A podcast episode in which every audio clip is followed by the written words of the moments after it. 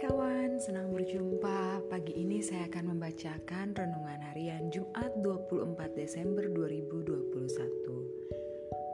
Bacaan kita dari Matius 1 ayat 18 sampai 25. Matius 1 ayat 21. Ia akan melahirkan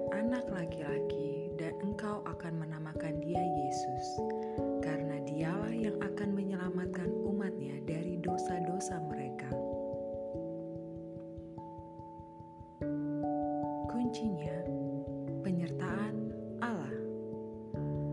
Bagaimana reaksi Anda seandainya Allah hendak memberikan seorang bayi yang spesial dalam hidup Anda? Dengan pesan bahwa kelak anak tersebut akan menjadi gubernur atau presiden di Indonesia. Tentulah pesan tersebut sangat menggembirakan, meski sebenarnya juga dapat mendatangkan pertanyaan besar bagaimana dapat membesarkan anak ini dan memastikan dia agar kelak menjadi gubernur atau presiden. Bagaimana jika nanti yang terjadi tidak seperti itu?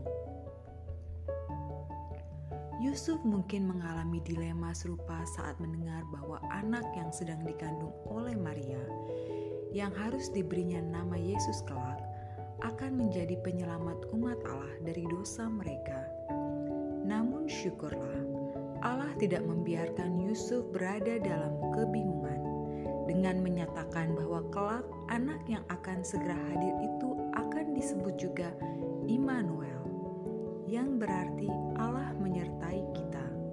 Ya, faktor kunci inilah yang kelak akan menjadi penentu kehidupan Yesus di dunia ini. Sampai ia menggenapi rencana Bapa di surga dengan berkorban di kayu salib untuk menyelamatkan umatnya dari dosa-dosa mereka. Bagi kita para orang tua, kita meyakini bahwa Allah punya rencana bagi anak yang Allah berikan kepada kita. Tentu kita harus melakukan bagian kita sebagai orang tua dengan sebaik mungkin. Jangan pernah lupakan faktor kunci yang membuat rencana dan kehendak Allah digenapi dalam hidupnya, penyertaan Allah. Perkara yang sama dapat terjadi dalam bidang kehidupan lainnya.